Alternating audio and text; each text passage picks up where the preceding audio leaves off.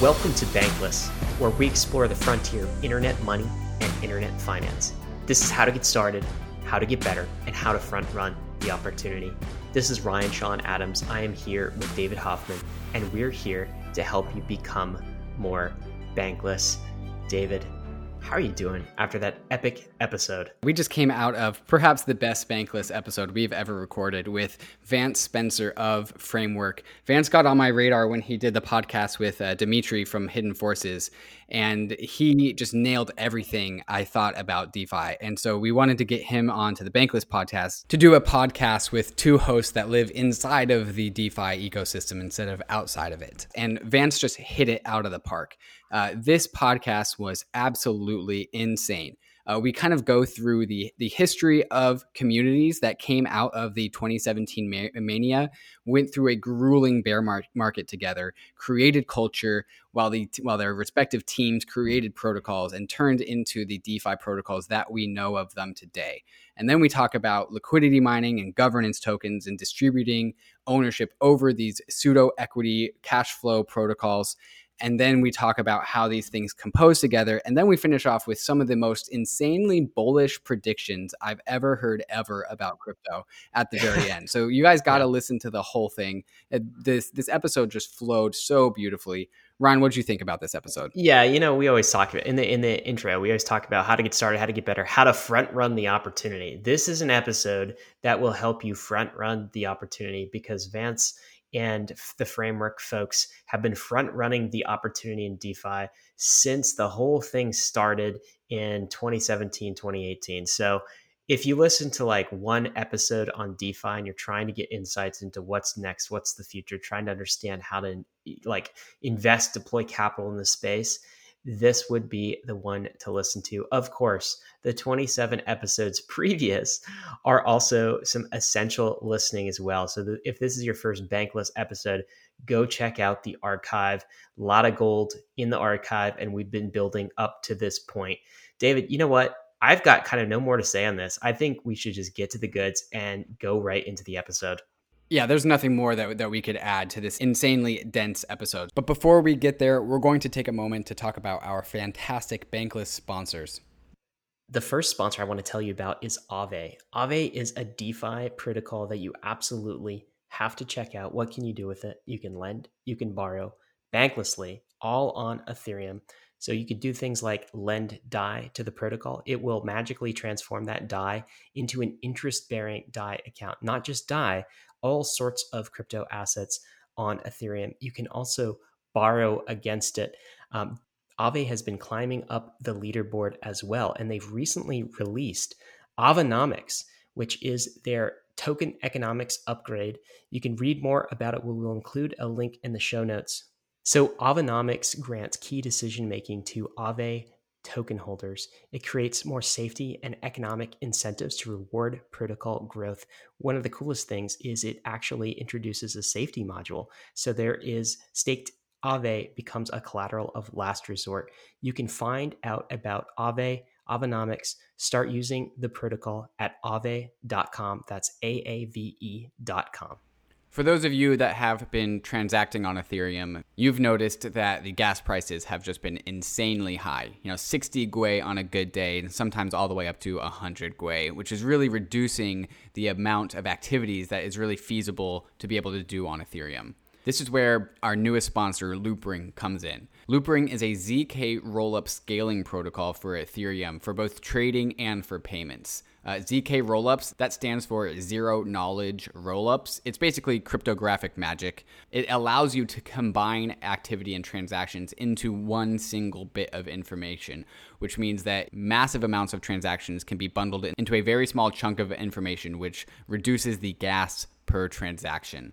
At loopring dot io, you can find a Z K rollups-based exchange and also a payment mechanism, all with the same security guarantees of the Ethereum L one blockchain, which is really important. So Loopring and Z K rollups allows you to scale up transactions, tradings, payments into thousands and th- thousands of transactions per second, but with the same security guarantees of the main Ethereum blockchain, which is just incredible. In September, Loopring is releasing the Loopring wallet. This will be a mobile smart contract contract wallet with Z K rollups tucked in natively. I'm really excited for how this is going to impact the adoption of Ethereum. The rest of the world will be able to experience Venmo-type transactions, but with the same amount of trustlessness and security of the decentralized future ahead of us. So if you're a trader that's being eaten alive by gas fees, visit loopring dot io to get onboarded into Ethereum's cheapest and fastest exchange. All it requires is an Ethereum address, and you can trade on a high-performance order book completely gas-free, and transferring Ether and E R C twenty tokens on the platform is completely free.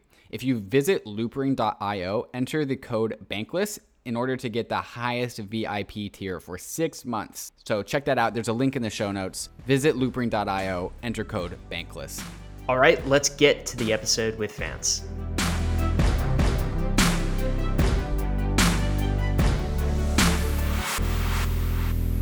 Bankless Nation, we are so excited to bring on our special guest, Vance Spencer. Vance is the co-founder of Framework Ventures, which is a DeFi-first crypto fund. We'll talk about what that means in just a minute, but it basically means he and his partner had the thesis of DeFi before it was cool. Now everyone's doing it.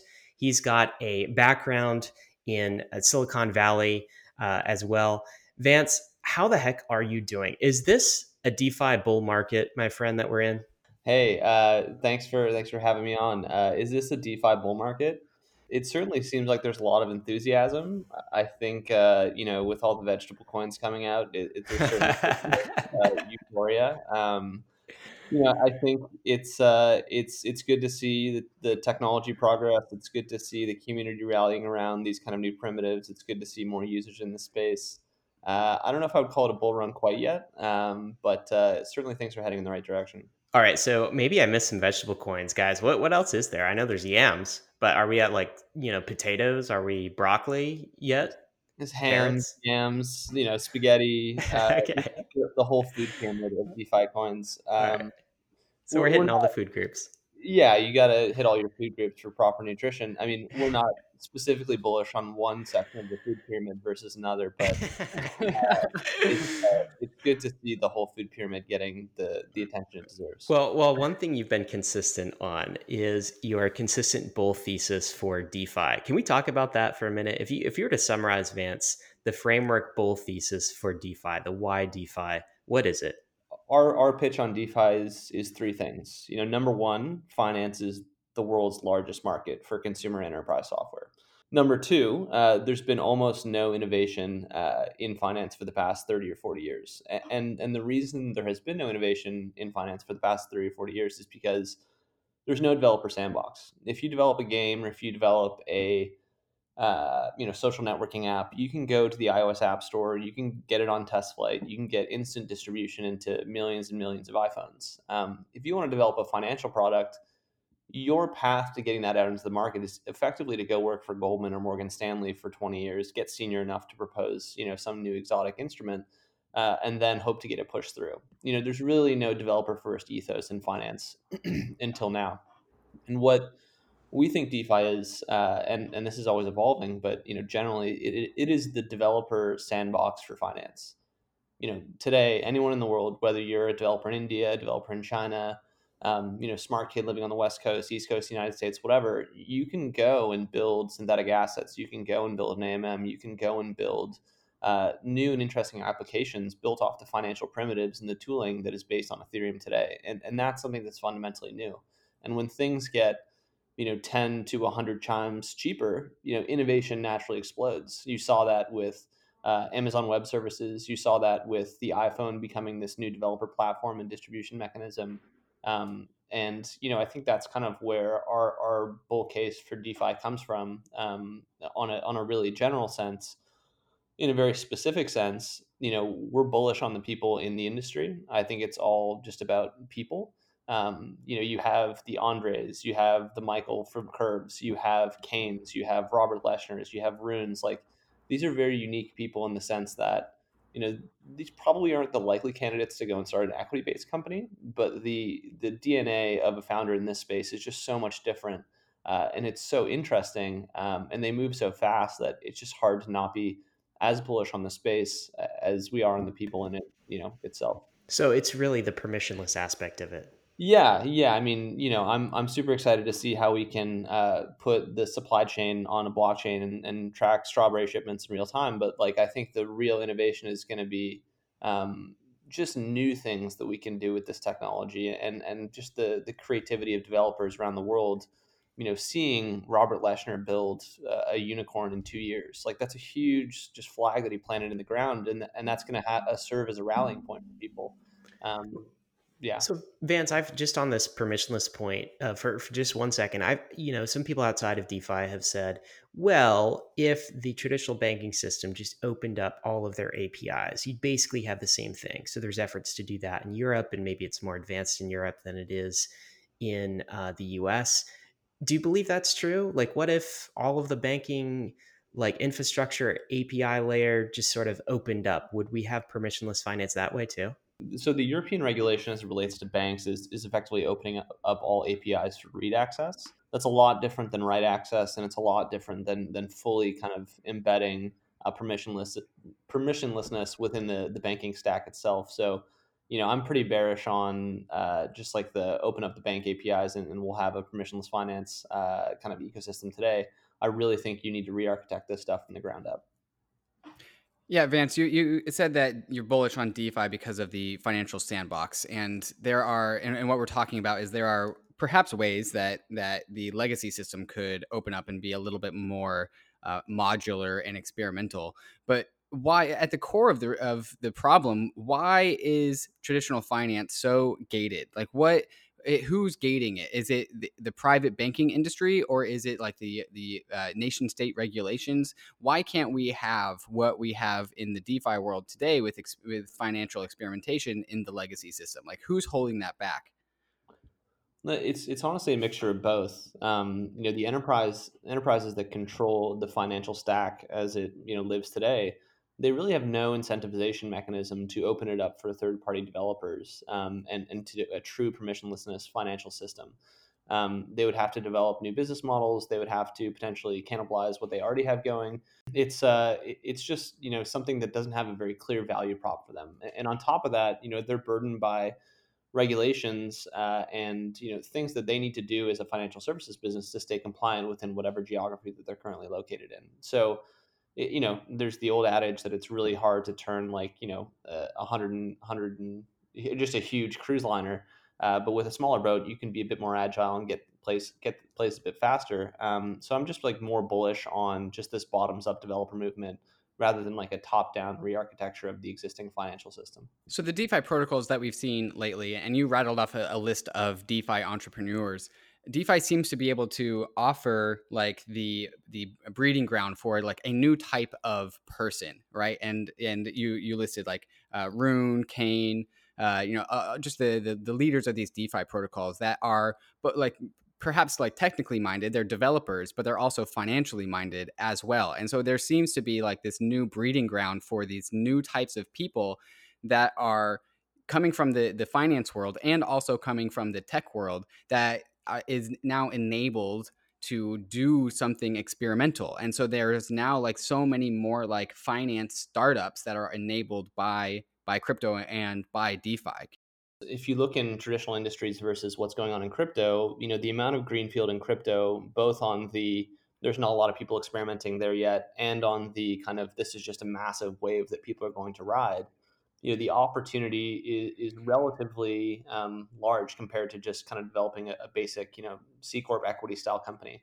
Um, but with that, you know, comes additional risks. Like, you know, one of the things that I ask founders when they say, you know, we want to do a token, we want to hand this over to the community, we want to, you know, fully decentralize this.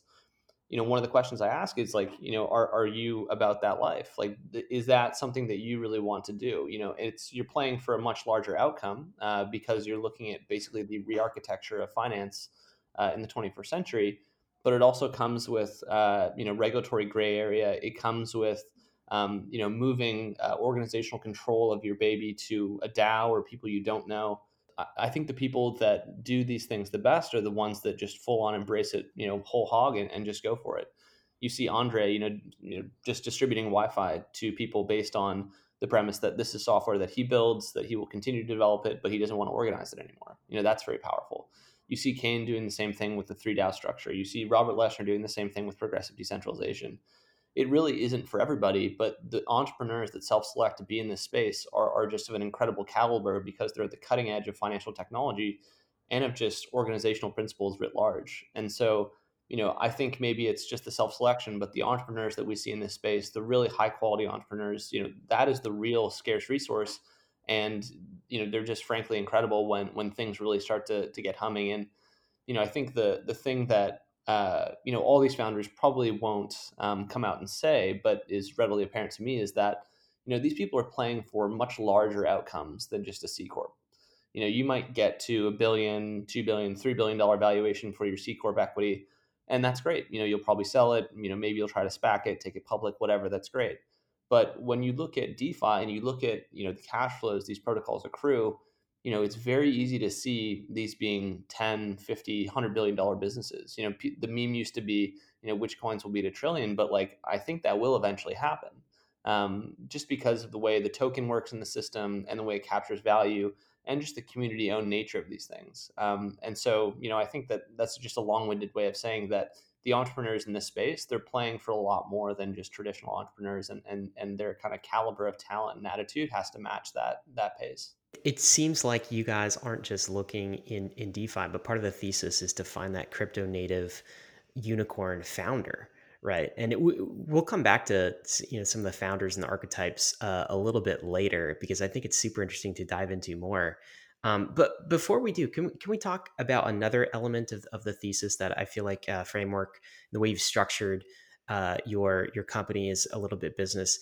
And this is, if I understand it correctly, Vance, you have kind of two sides to your, I guess, port, like investment uh, business. There's two sides to Framework. There's kind of the fund side where you're actually like actively investing. And then there's also the lab side where you're actually participating in these networks in various ways. So it's almost like a an activist investor type of flavor where, where you're doing both sides. You're investing in the networks, but you're also participating in them. Can you talk about that a little bit so we can understand how things are structured and why you've decided to structure it that way? On the activist investor side, I think uh, activist usually comes with a bit of a negative connotation. You know, generally, like with these protocols, we, we come in peace. We're definitely opinionated and we definitely want to see things get done. And, you know, I'm happy to be, you know, pushy with teams or with the community just in the spirit of pushing things forward. But you know, our, our bias is, is uh, you know, to the protocol and then to the founding team, you know, in that order. Uh, and, you know, early on in the life cycle, when there's more of a core team than a protocol, that may flip. But, you know, once this thing is live, you know, it's like you've created this public park, and it's basically all of our job to maintain it and make sure, you know, it doesn't kind of just become this tragedy of the commons style situation. In, in terms of, you know, labs and ventures, ventures is, is our principal, you know, uh, investing entity. Uh, and that's where we do most of the venture work out of. Um, but labs, the reason why we have that is because, you know, participating actively out of a fund is very difficult. You know, there's admin, there's audit, there's tax complexities. But more than that, you need to have the talent in-house. Like, we have a full engineering team. You need to be building infrastructure. You know, you can't really do that out of a fund. Uh, you need to have mechanisms for participation, participation and governance. And honestly, that works best out of a C Corp. And so the idea of labs was just fully born out of, you know, how do we provide, you know, services to our portfolio companies uh, in the way that is the most valuable. And so, you know, you'll see us doing things like, you know, participating in governance. You'll also see us being, you know, the largest trader on a lot of the protocols we participate in. And that's because we built custom trading infrastructure that, you know, does really remarkable things um, to help bootstrap volume, bootstrap liquidity, uh, and show people, you know, how you can use these protocols. An example of that is our futures trading strategy. So what we do is, you know, we'll look at Binance and we'll look at the perps on Binance, and, and we'll trade them when the f- funding rate spikes, and we'll hedge that out on Synthetix. And, and, you know, really, we were the first people to figure out that you could do this, and that hedging on Synthetix Exchange was the best way to hedge a futures bet. Um, but really, we're building this to not only benefit the network in the sense that we're effectively harvesting yield from CeFi and giving it to the Synthetix staker base, but we're also doing this to show people and lead the way on, you know, how you can actually use these decentralized protocols to add value um, to a trading strategy, if you're a trading fund or if you're a retail customer, or really whatever. Um, and so labs is really just, you know, it's our active participation entity. It's, you know, where we kind of demonstrate the value of protocols through. Uh, and then, you know, coming up here, we're actually going to start, you know, building things and, and spinning them out. Uh, and so, you know, eventually we want to kind of see, um, you know, Framework Ventures is just one business line that we have, um, where while Labs kind of does, you know, a bunch of different things to support the protocol, to push things forward more generally in DeFi, Uh, and just to be a good steward of the industry. As a fund that is an active user of the protocols that you guys are participating in, you guys get access to some alpha that maybe somebody that just buys a protocol's token on Uniswap doesn't have, because you guys are, you know, in the trenches using the protocol for what it's supposed to be used for, seeing its positives, seeing its be- seeing seeing its negatives, seeing where it needs to get fixed. And then also you have a stake in the protocol because you are investing in the tokens of the protocol, which means that you guys are incentivized to work with the teams of these protocols to make their protocol better. So how to tell us a little bit about that process. So so you guys are users of Synthetix, you guys are users of Aave. Uh, tell us about your communication with these teams and how this is like kind of a conversation about how to iterate and improve the product. Yeah, so so I think the first thing is that, uh, and this is definitely different than traditional venture hedge funds, is that we do, you know, ninety-five percent of our business out in the open, uh, you know, whether it's in the Wi-Fi Telegram channel, whether it's in the Synthetix Discord, whether it's in the Aave Discord, you know, people can see what we're doing. And I, and I think that gives them a sense that, you know, there is no kind of boogeyman behind the curtain um, with ulterior motives, in the sense that, you know, we're just very open and honest and transparent with the communities about what we do. And I think, you know, after we did that once, people started to notice it. After we did it twice, it was like kind of interesting. But then the third time, people were like, oh, interesting. These guys are good stewards of the protocol. You know, we can trust them. And I think when you see this like backlash against V Cs, you know, in the market with things like Wi-Fi or YAMS, you know, right or wrong, you know, I think that's why we haven't really been looped into that bucket, just because, you know, we're super close to the metal, we're super transparent, and people just know that we come in peace. Um, So I think, you know, that's kind of one aspect of what we do. But, you know, you're totally right in the sense that, you know, our whole strategy is that, you know, instead of being super large, we're just going to be super agile. We're going to be the first, we're going to be the heaviest user, we're going to be the closest to the metal. Like, we're going to understand how these protocols work at, a, at an atomic level, um, so that when it comes to making, you know, investment decisions, you know, we can make those, you know, as accurately as any person on the planet. Um, and really, you know, this shouldn't come as a surprise to anybody, but the only way to learn about stuff is to just do it, and then to figure out, you know, if you're interested or if it's working for you kind of later down the road. Um, and so using these protocols and, you know, getting into the the D N A of what's going on and understanding how the smart contracts are architected and what the vulnerabilities are, you know, that's just the standard part of our due diligence process in a, in a way that I don't think is fundamental to many other firms. Um, and that's because we have a full engineering team. That's because we have a full trading architecture. That's because um, we're just super close to the teams and the D N A and the culture of the space itself. Uh, and I think that is, in a lot of ways, our unique advantage. You know, Vance, it kind of strikes me that we're just talking about what what you look for is crypto native uh, founders, essentially, right? So they're they're not going to be the the typical, you know, cast, the, the typical archetype who would start a Silicon Valley firm. Well, you guys are also not structured as the, you know, the typical V C fund or the typical even crypto hedge fund. It's more of a crypto native fund type approach that you're taking, right? And what also strikes me is that what you've been able to produce with this approach is this really incredible feedback loop where, as you're stewards of the network and you add value to the network, well, um, then you start getting invited into the network more by the grassroots community. Um, it also provides a way for you to really learn about what you're investing in. It, it, it strikes me, I don't know if this is, if you, if you think this is the case, but it strikes me that many, um, even, even crypto funds don't actually know what they're investing in when they're, when they're buying a token and when they're like investing in something. And, and certainly the, the traditional Uh, funds like have no idea what they're buying. Do, do you see a lot of that? Like, is there a information arbitrage that you guys have because you're actually participating in these things and like using DeFi that they don't?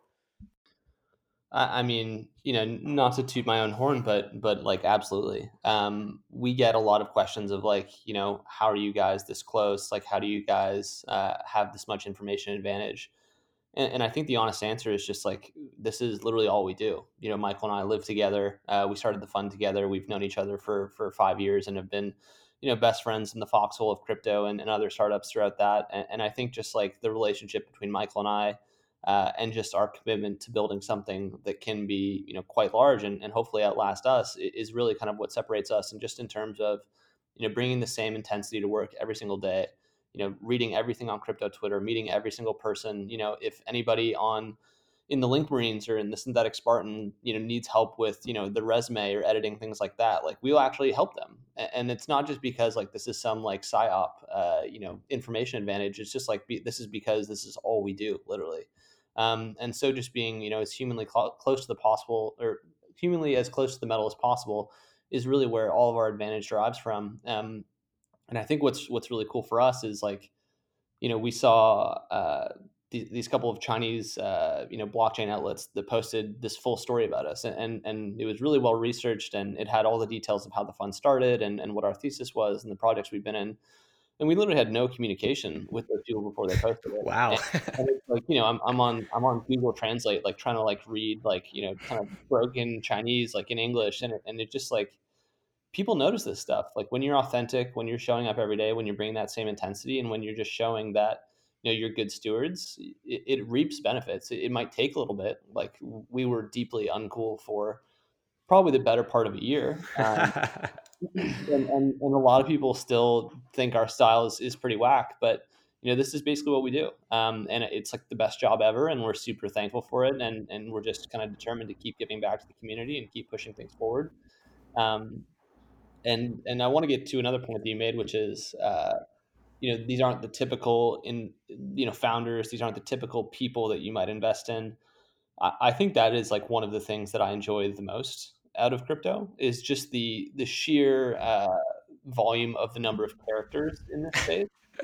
like like Kane is basically a pseudo anarchist. Like it's pretty funny to me, but that's, that's kind of what he is. Um, Straight up, yeah. You know, Stanley, not even a little bit.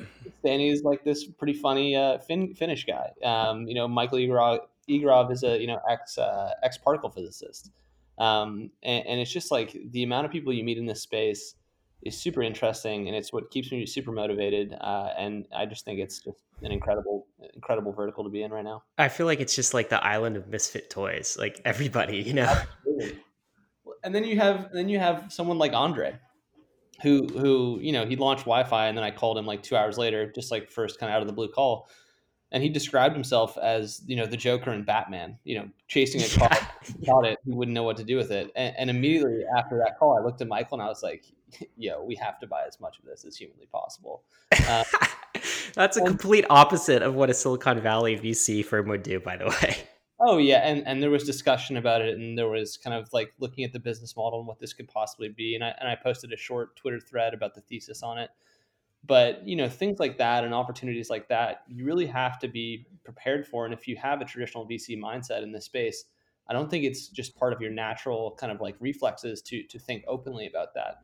For us, like we saw Andre in, in this anti-V C movement a, as a theme. And the fundamentals of the business were sound, but like, if you're a venture capitalist and you see a theme that explicitly excludes you, you know, that should immediately be a cue for you to get exposure to it because, you know, purposefully you're not supposed to be part of that. And if you can kind of help subvert that and help the company and help the narrative and help the protocol, like you can add outsized value to that investment. Um, and so just like weird opportunities like that uh, is just the stuff that we live for. It seems to be to me that uh, Framework Ventures suffered through the bear market just like the rest of us, right? And also just like the protocols that Framework invested in. Uh, and and one of the topics that we're going to go into is like what uh, what happens to a protocol and its community when it goes through a bear market and how it comes out of that.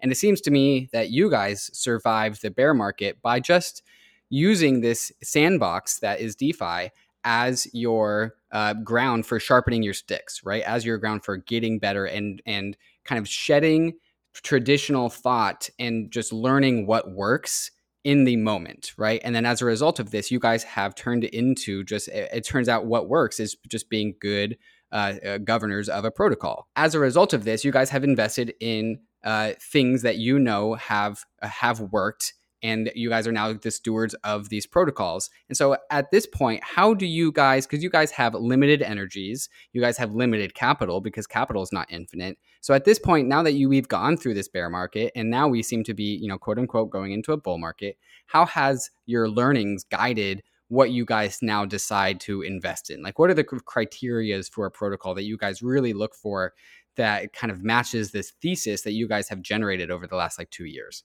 So, so I think at this point, and, and we started with, you know, probably twenty million um, when the fund started. Um, at this point, our our energy is is probably the rate limiter, and, and Michael and I's time versus our capital. You know, like we could make seed investments, Series A investments all day, uh, but like the stuff that that we've always kind of like internalized and talked about is is not becoming, you know, the spray and pray V Cs that do a bunch of different projects and, and have, you know, no conviction uh, or very little conviction, and or just kind of working off of the signaling of, of other V Cs and letting them kind of do the cognitive work for them. Um, for us, like I think we've always taken a lot of pride in investing in things that are deeply unpopular, um, you know, whether it be Chainlink, uh, which, you know, nobody has liked for, for a long time, uh, except for lots of kind of grassroots organizations. Synthetix, which, you know, got hacked, was a stablecoin project, was located in Australia. Like that didn't seem like a natural candidate to be a good project. Um, but all this stuff, it just comes down to the people for us. Like who is leading the project, who is sitting in the chair. It's cool to have all these big brain theses about, you know, the future of money and, you know, the future of finance and, and all that good stuff. And, and to a certain extent, we want to see, you know, sound business logic, uh, good rationale and thinking through the plan. Um, but, you know, more than that, you know, the people that are sitting in the chairs are doing the work. You know, if you have a cornerstone leader like a Kane or a Roon or a Leshner, they're a magnet for talent. And if you get enough people that are smart and they're dedicated and that are in tune with this movement and issuing a token and living that type of life, you know, a lot of it is possible. And so, you know, I think it, from our life cycle as a fund, we've shifted from, you know, being very thesis oriented, you know, which we still are to a certain extent, to being a lot more people oriented now. Uh, and, you know, in a world where everything is conducted over Zoom, you know, we haven't met probably seventy percent of the founders in our portfolio in person. Um, it really becomes, you know, how good of a judge of character, of work ethic, uh, of integrity are you? Uh, and I think that, you know, Michael and I just happen to be pretty decent at that. Um, but also our network in crypto has just kind of like allowed us to vet these opportunities a bit more.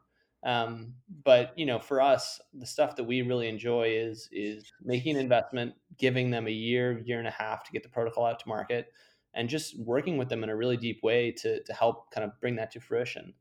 You know, Future Swap is an example of that. That's hopefully launching in the next month. Um, Fractal is another example of that, which will probably be, you know, a little bit a little bit more of a gestation period into next year. Um, Teller is an example that will launch this year, but like, that's our bread and butter, like working with people and helping them build things that are important. Uh, and, you know, sticking with them through the good and the bad is is really just kind of what we do. Finding good talent, good people, and sticking with them through the good and the bad. That that's a great lead into where I kind of want to to go with next with this conversation. And and where that is, is actually, I want to go backwards. And I want to go back into like twenty eighteen, twenty nineteen, which was the grueling bear market, right? And uh, you and we've been talking about some of these like all-star founders that are, are a tr- ma- like talent magnets. But not only are they talent magnets, they're also community magnets, right? And so far, I think it's it's very fair to say that all of the DeFi tokens that have done these kind of insane returns in twenty twenty and even before that are tokens that also generated community. So can you comment on how these these successful DeFi protocols uh, are the protocols that came out of the bear market with like a working protocol and a very strong community? The talent breeds, uh, you know, more talent, and then, you know, that breeds a community, and then the product needs to be there. But, you know, once those things hit full stride, you know, they can be very powerful. Um, and I, I think for us, like thinking about communities and how those spread and how those become viral uh, is a fundamental part of what we do. And, and it it's basically just like our ecosystem strategy. If you look at all of our protocols, you can probably notice a very common theme, you know. Uh, Chainlink provides data to probably all of the protocols that we invest in. You know, all of the protocols that we invest in uh, work together, providing their assets to each other, um, you know, giving preferred access to technical resources, and just kind of having deep technical and cultural integrations.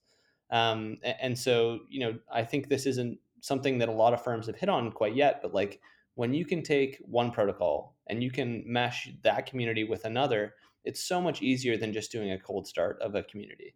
You know, when you can combine things and when you can get people to work together, and when you have this idea of a tent where, you know, everybody's in the tent, everybody's growing together, everybody's extremely happy, um, you know, that is one of the more powerful concepts in crypto. And I, and I think the marquee example of that is when Synthetix started using Chainlink oracles. You know, the combination of those two communities really bred this fervor and this interest and excitement in not only a really great use case for Chainlink, but, you know, a high quality customer in Synthetix that could really help Chainlink and ride the wave of, of just DeFi in general. Um, so I think that's kind of my first point. Just on, on the bear markets, um, just the the resilience and, and the perpetual optimism of founders throughout the past, you know, couple of years has just been incredible. Like perpetual optimism, believing in yourself, believing that you're going to prevail, um, you know, demonstrating passion and confidence. Like these things are force multipliers. This this can take you from, you know, a few people supporting your project to hundreds, if not thousands, if not tens of thousands. And, you know, that's one of the main things that we look for in people is, is do they have that perpetual optimism to ride out uh, the highs and the lows? Because, you know, Michael and I, just from firsthand experience, ha- have had to do that as well. You know, we've had, you know, years where, where things haven't been awesome. Uh, we've had years like this one where things have been really good. Um, but it's all about having the perpetual optimism and the focus that, you know, you will prevail uh, and that things are going to go your way. It's just a matter of kind of banging your head against the wall, you know, a number of times until it works. Um, and that's kind of the main thing that we look for uh, as we go through kind of the bear and bull markets that are that are pretty common to this space. I think the, the most interesting thing that I've uh, observed over the twenty nineteen transition into twenty twenty of these protocols is the the creation of culture in every single protocol. And we have these like these memes, these shelling points of like a, a logo or a mascot for every single protocol. Like we have the, the Link Marines, we have the Synthetix Spartans. Uh, I think Aave is now the Aave Avengers at this point. Uh, and so, you know, like these, these community of people who are inherently interested in DeFi and maybe all had like some semblance of some thesis of DeFi, and that's why they were there, all stuck around through this bear market, bear market together. And, and we're, It's it's the people that are provably in it for the tech almost, and then also at the same time, there's also the financial returns if you are convicted, uh, have the conviction enough. But at, at going through the bear market as a community together generates this culture and community, and that's why we see a lot of memes coming out of every single DeFi protocol that has successfully made it through this bear market. And so what I'm bullish on is exactly what you said, where each each like DeFi protocol is its own tribe, but they're not tribal. And the concept of composability in Ethereum, the composable protocols, begins to make composable communities. And that is ultimately coalesces into this one single DeFi community that I think is is uh, was successfully tapped into by YAMS. Because if you go to the yams dot finance page, you see a place for every single uh, one of these communities to like work with YAMS. And that's what YAMS really was, was like this pinnacle of community that turned it and that captured this energy and turned it into this own meme generating thing. And then we've also seen memes and culture already emerge extremely quickly out of the Yearn, uh, the Yearn and, and Y F I systems. Uh, so when you guys think about protocols and, and communities, how do you, how do you guys fit in culture, or is it kind of just like a, an interesting afterthought? No, I mean, it's it's literally the first thing that we think about. I think the the the community that we're best known for is probably the Link Marines and, and just playing a very early role in, in helping kind of develop that. But, you know, to your point, it's it's so true. Like, I don't know if you really have a community until it's been through uh, not a bear market, but just a market where, where or a period of time where things are more dicey and less sure. Um, you know, and a bear market is a great way to purge out the, the people who are not true believers. Um, and, you know, you see a lot of the memes and the culture and the, uh, the offhand kind of like, uh, you know, inside jokes form in these periods of, of tumult. And I think that is, that's perfect because, you know, you want to really kind of have a strong foundation of your community and, and an identity of who it is before you take it to a mass market. And, and the best way to do that is through, through kind of a bear market. Um, In terms of your point about like, you know, composable communities, like that's exactly kind of our thesis on, on community community uh, management and starting. Uh, it's so hard to cold start a community. If you can, you know, use, um, you know, whether it be another community or or just a general theme to kind of bootstrap uh, your protocol to a certain level of usage and attention, you know, that's the best way to do it. And I think a great example of that is is just Aave. You know, really, if you look at Aave's rise, uh, most of its T V L, you know, at least initially and through kind of probably um, mid this year, was Chainlink. and they were the first people to adopt Chainlink oracles. You know, everybody who loves Chainlink, you know, puts all of their Chainlink on Aave uh, because they know it's secured by oracles that they trust, and that's been a really symbiotic community. And you know, that I think that's one of the coolest things about this space is that it's not zero sum. You know, you can have a partnership in crypto that is so technically and culturally integrated in a way that really isn't possible in traditional startups. Uh, and I think that is just one of the superpowers that this space has, is that not only are things technically composable, they're culturally composable. Um, and, you know, that's just like something that we think about a lot. And, you know, the other thing we think about is, is, is just smallness. You know, the best things start very small, and there's this sense of either exclusivity, or there's this sense that the rest of the market is ignoring you. Uh, and, you know, that smallness breeds fervor, and that fervor breeds, you know, a few more followers, and those followers are really interested. And that eventually kind of slowly starts to seep into the mainstream, and identifying these little cultural nuances and, and determining how they spread is something that I spend a lot of my time on. Um, and I think, you know, other investors kind of like think of this as like, you're looking at memes all day. And it's like, yeah, I'm looking at memes all day, but like that's, you know, that's part of my job. Like, yeah. I'm being paid to identify themes and, and which themes might be profitable, you know, as long as they're followed up by solid technology. You know, hell yeah, that's that's what I'm going to do. And if that means spending time on four chan or Reddit or or crypto Twitter for hours and hours each day, that that's that's just what I'm going to do. Well, I, I guess the, the meme is just really the rallying cry for that culture, that community we're talking about. Hey guys, going bankless is a journey, and you don't have to do it alone. So we're going to pause the episode with Vance really quick so we can talk about some of the fantastic bankless sponsors that offer you tools to help you live a bankless life. As we all go westward, we need to get our values into the crypto world, but hopefully escape the tyranny of centralized rent-seeking institutions. And that's where Monolith can help you get your value into the crypto world while skipping over the crypto banks. Coming soon to Monolith is an on-ramp directly from your old world bank account into your smart contract wallet on Ethereum. And for those that don't know, Monolith also has a DeFi card, which uses D A I in your smart contract wallet, but on the Visa network. So you can go to the, your grocery store, swipe your DeFi card, pay for your groceries like a normal person, and still be part of the crypto bankless, crypto economic future that we are all excited about. So you can get your value from your bank account directly into your crypto Visa card without having to go through any crypto bank intermediary, which is just absolutely fantastic. So in order to get started, go to monolith dot x y z and get your bankless Visa card today. I want to tell you about another bankless tool that I personally use. It's fantastic. This one is for our U S listeners. It's called Rocket Dollar. So if you have an I R A or a four oh one k, the problem is it's jailed inside of your brokerage. So, so your Fidelity account, your Schwab account, that means you don't have good access to crypto. The only crypto that you can buy is in a trust form, and it's marked up like five x, six x, eight x the price. You're getting ripped off. So what you need to do is break your retirement account out of jail, set up something called a self-directed I R A or self-directed four oh one k. We've written articles about this on Bankless that we'll include in the show notes.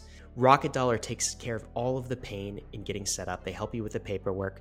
You can break your retirement account out of jail and also use the Bankless code to get fifty dollars off. So make sure you use that code Bankless when you sign up on rocket dollar dot com to get fifty dollars off. All right, guys, let's go ahead and get right back into the interview with Vance because there's a lot of bullishness ahead, and I'm really excited about it. I, I want to return to like the, the way uh, David started talking about this, which is the bear market, and get back to that theme that you were just talking about, Vance, of, of conviction. Because now that DeFi is on the upswing, I think we quickly forget um, what it was like in the bear market.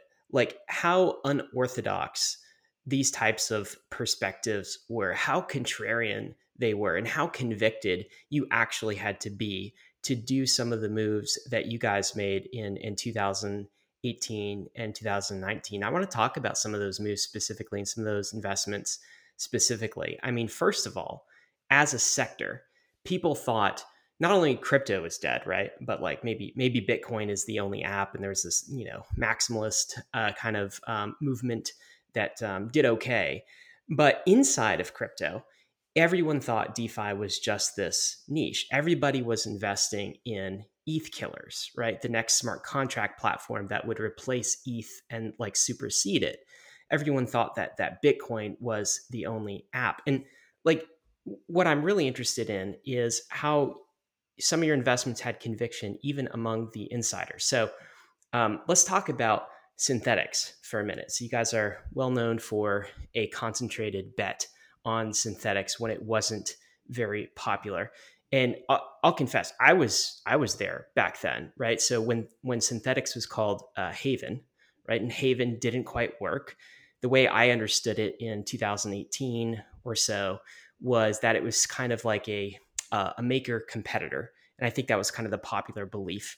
Um, there was this belief that that protocols can't really pivot. There was this belief that there was already a stablecoin. If it was going to work in DeFi, it would probably be D A I and Maker.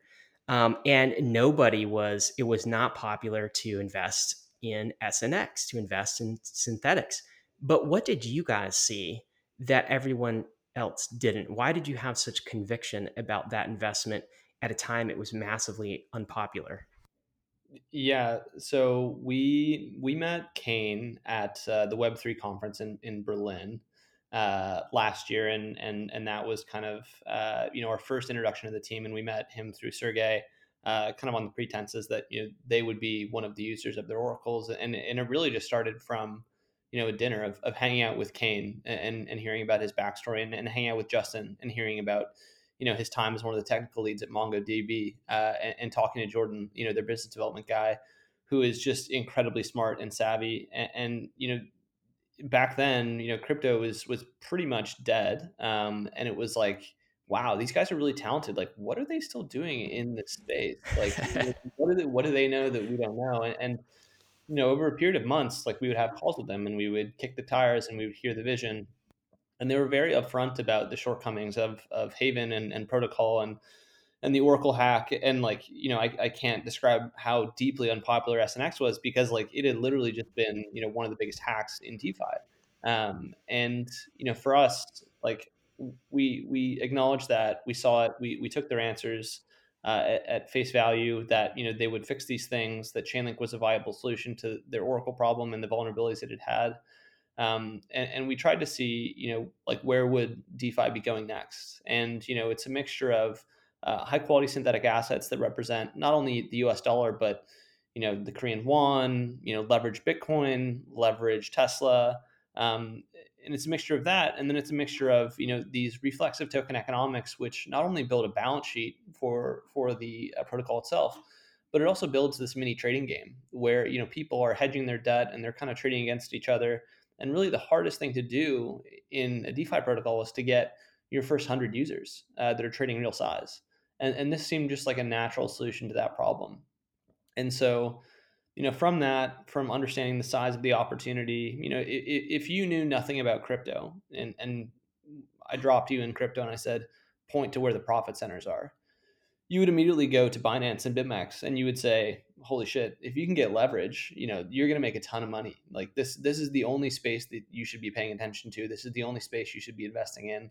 Spot markets are potentially not that interesting. Everything else is probably too early. But if you can get to some type of decentralized BitMEX, you know, that's a huge opportunity. And, you know, our thesis has evolved since then. You know, I think Synthetix is very likely to become uh, a decentralized BitMEX style player. But I also think, you know, when you're issuing S U S D, S B T C, and those are viable uh, inputs to the yield farming kind of craze that will that will take place over the next five to ten years, you know, it has this interesting optionality as a protocol. And so, you know, from that, from Michael and I talking, um, you know, just from us batting around these ideas a thousand times, from talking to Kane, you know, a hundred times, you know, we got to the point where we put in, you know, I think it was like sixteen percent of our of our fund into Synthetix. And it's kind of one of those moments where you clasp your hands, you take a deep breath, and then you're like, okay. Uh, but, you know, I think one of the things that we pride ourselves on is just having you know, more conviction in our fingernail than a lot of people do in their whole body when they start investing in stuff. And I think that just comes from, you know, doing deep research, uh, Michael and I being able to be open and honest with each other about the shortcomings or the potential protocols. Uh, and just for us, you know, acknowledging that, you know, this fund, this, this concept, you know, we view this as a startup. Like it's always day one for us. We always need to be willing to take risks that, that potentially seem a little bit crazy uh, to the extent that they're well thought through. sixteen percent is a very concentrated bet, my friend. Like, kudos for for having that one uh, p- pay off. And and again, I I, I just can't uh, overestimate how unpopular S N X was at that point in time. Like, you know, people were calling it a scam. People, you know, it was just um, it was not a popular uh, decision to make. One thing that's tripped me up, and maybe trips me up a little bit still about S N X, maybe you can address, Vance, is people say it's uh, it's a recursive model, right? So it's basically all the Synthetix that you were just talking about, which, you know, a DeFi bull would say, well, yeah, of course, Synthetix are going to be massive on uh, in DeFi, massive on Ethereum. But the fact that all of Synthetix Synthetix are based on the value of S N X is somewhat recursive. It's almost like, you know, Wells Fargo backing all of its deposits with Wells Fargo stock. Like, you know, what do you say to to this point? Because I think it's tripped some people up about Synthetix as a platform and as an investment.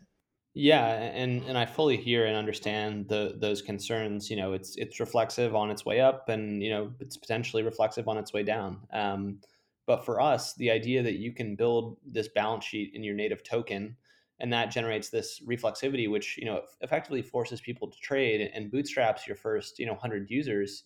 Um, that leads to uh, the idea of Synthetix, the, the trading volume of Synthetix, and just the culture of Synthetix spreading to the extent that, you know, more people learn about it, more people trade it who are not S N X stakers. And then you eventually add in different types of collateral like E T H, like uh, or like Bitcoin, you know, to build that balance sheet out of things that are not just Synthetix, that eventually you will get to this ecosystem that is not just relying on Synthetix collateral, but all the fees are going to Synthetix stakers. Um, that is a bit more healthy. And, you know, those are things that we talk to the Synthetix team about that, you know, we're actively uh, pushing for. The re- the reality is that, you know, they have a lot of things on their roadmap that will um, just outside of, you know, the question of S N X collateral, make the debt pool a lot healthier, whether that's an open interest funding rate, whether that's leveraged uh, futures, whether that is um, using uh, synths as effectively virtual tokens on one inch and Curve to to make this interesting uh, virtual bridge. Um, you know, the problems of Synthetix uh, are probably larger than just um, you know, S N X is bad collateral. Uh, if you could, you know, identify the top three problems of Synthetix, that would probably be number three to me, maybe even lower. Um, I, I think the better arguments are, you know, how do you grow trading volume more organically? How do you construct a trading incentive program that that pushes volume through the exchange? Uh, how do you deal with cannibalization of synth trading volume on centralized exchanges or protocols like Uniswap versus Synthetix exchange? Um, but like, you know, these are all good criticisms. It, these aren't these aren't uh, bad ideas or, or or poorly reasoned things to think about. Um, for us, I, I just think, you know, if you have growth, if you have interest in trading synths, if you can get them integrated into more places, Um, a lot of the growth that comes with that will solve a lot of the pro- fundamental problems of the protocol itself. Yeah, well put. Okay, so let's talk about another one. So Link, when did you guys get in, into Link? Oh man, Link. Um, so we were, uh, we got into Link in, I think it was September fourth, uh, twenty seventeen. Okay. All right. So, so if people are, you know, you get, go take a look at the charts, um, you know, and, and see what the price of Link was September fourth. You said twenty seventeen, not twenty eighteen? Yeah, twenty seventeen. Okay. All right. So, and at, at the time, right. So I think um, at the time, twenty seventeen, twenty eighteen, twenty nineteen or so, the probably the insider thought, again, outsiders just thought this whole DeFi, this whole crypto thing is dead, but insiders thought this. Um, including myself, oracles are going to be super important, right? No, mm-hmm. no, um, no dispute there, uh, no argument there. They're going to be super important for DeFi.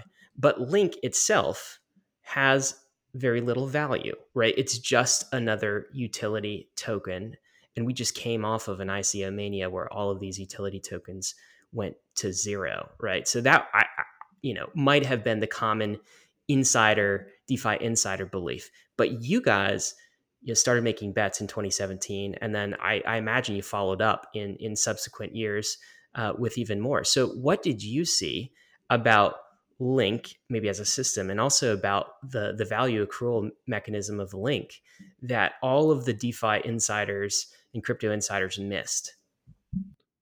So, so the the genesis of of our Link investment was uh, Michael found this this paper called Town Crier, which is effectively uh, about how you can securely bring data uh, off chain to on chain, um, and it's written by uh, Ari Jules, who's a professor at uh, I C three, which is the Cornell Institute for Cryptocurrencies, who, who we've met a couple times. Um, so the relationship was was with some context, and we read it and we were like, wow, this is this is really smart. If there was a if there was a monetization mechanism and incentivization mechanism for an Oracle network to do this, you know, that would be very powerful. Just because if you think about it from a hundred thousand foot perspective, you know, if you think about where value accrues in a blockchain world, because blockchains don't have networking capabilities, um, you know, a good choke point for pricing power and for value accrual is where, you know, data feeds or, or, you know, output uh, payments get processed uh, into and out of blockchains. And so, you know, philosophically kind of, we thought that that was m- probably the main place where value would accrue, and that if you built a sufficient, sufficiently robust Oracle network, it would not only be this uh, thing where developers were using it just for kind of one-off price feeds or things like that. It would really become fundamental middleware for uh, developers um, to really build products. And, and at the end state, you know, developers would probably end up interacting more with an Oracle network as it starts to uh, store private keys, do off-chain computation, Uh, bring data from off-chain to on-chain than they actually would the, the Ethereum base layer itself. Uh, and so, you know, that was the original thesis, and, and it's developed over time. And, you know, for us, you know, we knew Sergey. Uh, and so, you know, the idea that this thing would take two or three years, um, you know, that was okay with us as long as we could talk to him and, and kind of, you know, bounce ideas off of him. And, and, you know, when things were super dicey in twenty eighteen, we could, you know, get some just some idea of, of, of what the plan was and, and uh, kind of like what his general vision was for, for the entire Oracle network. And I think, you know, for us, we view Chainlink as, as effectively an insurance business. Um, and, and we view the Chainlink token as, as much the same. If you look at, uh, you know, the value that Chainlink is securing, uh, it's about three and a half billion dollars right now in terms of, you know, uh, projects that have integrated these oracles uh, into their fundamental architecture. And, and, you know, this is the value that Chainlink is securing. On, on the on the daily active volume side, you know, it's probably, you know, five hundred million dollars to a billion dollars in volume that Chainlink is actively securing uh, from McDex to D Y D X to um, other kind of trading protocols. And so really, I think for us, the, the grand vision of Chainlink is, um, you know, number one, it's going to be a payment token for the ecosystem itself. But number two, uh, it's just going to be this, uh, this effectively this insurance layer once staking comes out, where people are verifying the quality and accuracy of their data feeds coming from off-chain to on-chain, uh, and it'll kind of be valued at the similar multiple of, of maybe an insurance company. Um, and so that's kind of the general arc of of, uh, of the investment and the thesis. Um, the things that really tipped us off early to this could be something special was was just the community. Um, in early days, that was on four chan, uh, and you know that's rife with its own problems. But in terms of a forum for Uh, forward-thinking, sometimes edgy talk about uh, technology, you know, four chan is relatively undervalued. Um, you know, it was the first forum that I read about Ethereum on.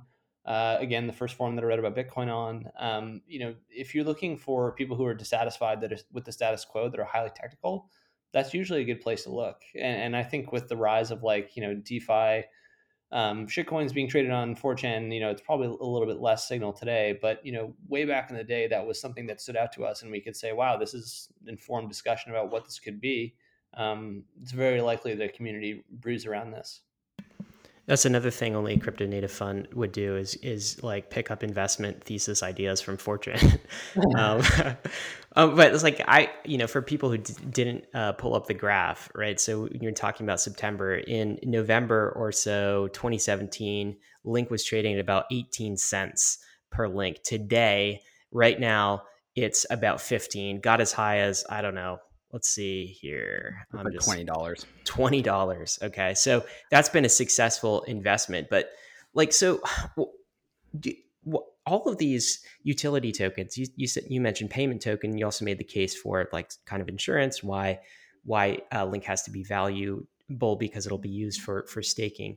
But a whole bunch of tokens in that class uh, ended up dying in twenty seventeen and have never come back. what is it about the Chainlink community? Like, so where do the Chainlink Marines come from? Where does Chainlink God on Twitter, like, where does he come from? Like, who is that guy? So many questions about Link. This, so we were doing an interview with Bloomberg, and uh, the woman was like, "Do you know who Chainlink God is?" And no way. I, I was, I was, I was just like, that is not what I thought we would be talking about. But all right. Um, so I, you know, on, on the token itself, I think the most important thing to understand about Chainlink is that it's in V one of its network, and and it'll be probably ten versions before the thing is fully decentralized and and the token is fully used in, in the payment mechanism and the staking, or, or the staking will probably be sooner than that. But, uh, you know, eventually what they're trying to do is just build out this two-sided marketplace where you have data requesters and data providers. And, and right now they bootstrap that with um, the aggregator contracts, and they bootstrap that with uh, node incentive subsidies where, you know, if projects want an Oracle, uh, you know, they can trust the twenty-one uh, top node operators on Cosmos, which are effectively the same uh, node operators on Chainlink, to provide that same base layer security to their data feeds. And, you know, if your base layer isn't as secure as your Oracle network, like I really don't understand the premise of building on blockchain other than regulatory arbitrage. So I think that's like the most important thing. As the network matures, it's going to move from an aggregator contract to more of a service level agreement where uh, smart contracts uh, and node incentive or node operators are interacting on a uh, service level basis to provide data. Uh, and then have things like, you know, which type of infrastructure are you running? Okay, how much insurance are you willing to stake on this Oracle request, and so on and so forth. So, so that's gonna that's gonna take a, a little bit. Um, but like our vision of this network is that, you know, it starts with DeFi, it expands into enterprise, and eventually this just becomes the entire middleware for the smart contract powered economy, which is definitely a buzzword, but it, but it's entirely true. Like, if you ask people back in the day about how long it took them to sign documents and how onerous that process was, and then when DocuSign came along, how much of a sea change that was in the pace of business and how much more effective things were, you know, that's largely what I think will happen with uh, blockchain and oracles and, and, and things like that. So, you know, it's it's a huge bet on, you know, the future of the industry as a whole uh, and the need for high, high quality uh, uh, data on chain. In terms of the Link Marines and where they come from, it's uh, it's funny. Like, you know, populism is real in crypto. You know, having these leaderless movements, which are not um, driven by venture capitalists, which don't have this kind of undertone as being, um, you know, elitist. Which, you know, a lot of, honestly, the blockchain marketing and the blockchain ethos comes off as uh, to normal people. You know, that's bred this community of of you know people that are just interested in the concept that. Uh, you know, oracles are powerful, and you know they can potentially play a huge role in kind of the next phase of, of blockchain. And I think that, you know, having just a more diverse base of people than, you know, smart contract developers and wealthy people that live on the West Coast of the United States, you know, that actually breeds a healthier community than just kind of the circular uh, stuff that we see a lot of in, you know, whether it be DeFi or blockchain writ large. And so, when people ask, like, where do the Link Marines come from, it's honestly everywhere. Like, I've met people who are literally blacksmiths in Tennessee that are Link Marines, you know, that are hitting me up on Twitter. Um, you know, I've met people in Florida that are Link Marines that are, like, looking for help with their resume. You know, it's really a, a movement that exists outside of the popular narratives of DeFi today. And, you know, if you think of things that are indicative of where the future is going, that's usually pretty prescient. Yeah, you were talking earlier about that V C backlash. I mean, I guess this is all part of it, part of this this uh, populism. And, I, you know, I got to say, the, the part of the reason the Bankless movement has been so successful to this point is is due to that, right? Like, at some level, people see the v, VCs as well as they they should, the Silicon Valley V Cs and, you know, the East Coast uh, Wall Street folks, they they see those as the, those people as the banking class. Like, that's kind of what this movement is meant to disrupt, right? It's it's about bringing some credible neutrality to to the everyman, so everyone competes equally uh, in these markets, rather than having an established class sort of get um, get advantages. So I I can, I can I can see it now that you put it that way. Absolutely, I mean that's that's what this whole movement is about. Like, you know, you can go on your computer with, you know, any amount of money you have, deposit it into Aave or yield farming, or really whatever, and, and earn money. You know, there's no middleman. You don't need to rely on some centralized institution. Um, and, and I think that that is, that is hugely, hugely powerful. Like the, the venture capital backlash in this space is, is not just constrained to, um, you know, some of the egregious behavior that funds displayed in the twenty seventeen run up with the smart contract platforms and ideas that just weren't well thought through that, that people pumped money into and then dumped on retail. But it's indicative of a larger, larger societal trend of people being sick of, um, a few institutions, a few people having information rights and information advantages over the rest of people. And so for us, like, you know, we're all for this populist wave in crypto, um, just because I think it speaks well to the ethos of what we're trying to accomplish. So this brings up a really good point, and it's a conversation that's pr- pretty close to my heart. And so we ha- we have Aave, we have Synthetix, we have Link, we have Compound, and we have the Compound governance module, and then we also have uh, you know yield farming and liquidity mining. And what all these things are trying to do is trying to get tokens into the hands of the users in order to turn over the keys uh, of of the kingdom to the users of that are actually using the protocol. And you know. Partly, we want to do that because that's part of the ethos of cryptocurrency, but also the teams that are building these things need to exit because a lot of what is going on in DeFi is straight up regulatory arbitrage, right? Like a large part of the cryptocurrency world is uh, ignoring the regulations of the nation state uh, and, and doing their own thing in a way that is the, the best for the user, but not at all best for the nation state. And so we just talked about like the banking class, right?